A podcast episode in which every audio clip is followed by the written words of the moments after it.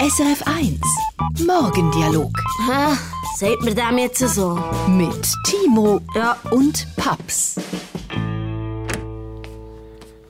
Morgen, Timo. Jetzt ist der Gerastner.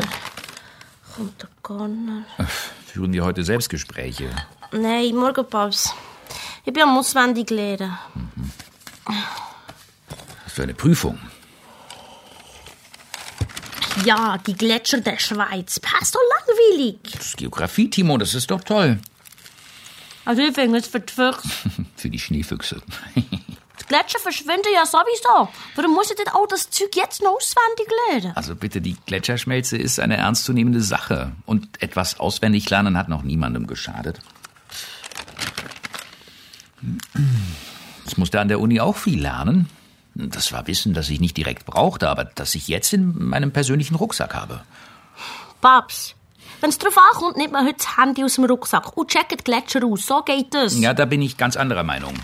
Allgemeinbildung ist Kopfsache. Das ist eine Frage des Interesses. Wenn du die Gletscher kennst, dann kannst du bei einer Diskussion über den ja, Klimawandel. ist ja gut. Okay, also soll ich dich abfragen? Komm, gib mir mal deine Blätter her. Ja. Danke. So.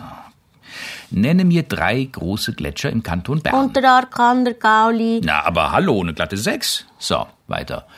Ähm, wie viele große und kleine Gletscher gibt es in der Schweiz? 1400 etwa, vor 40 Jahren waren es noch über 2000. gewesen.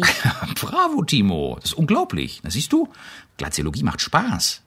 Hä? Ich bin zu jung für glatte Logik. Was ist denn los mit dir? So ein Miesepeter, nur wegen einer Prüfung? Kennt aber jeden Gletscher mit Vor- und Nachnamen. Freu dich doch. Ich muss. Ein heißer Tipp, Timo. Cool bleiben, ne?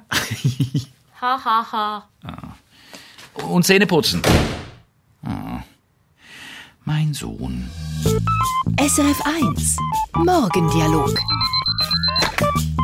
mit Timo Wär gescheiter im Nest bleiben. und Paps.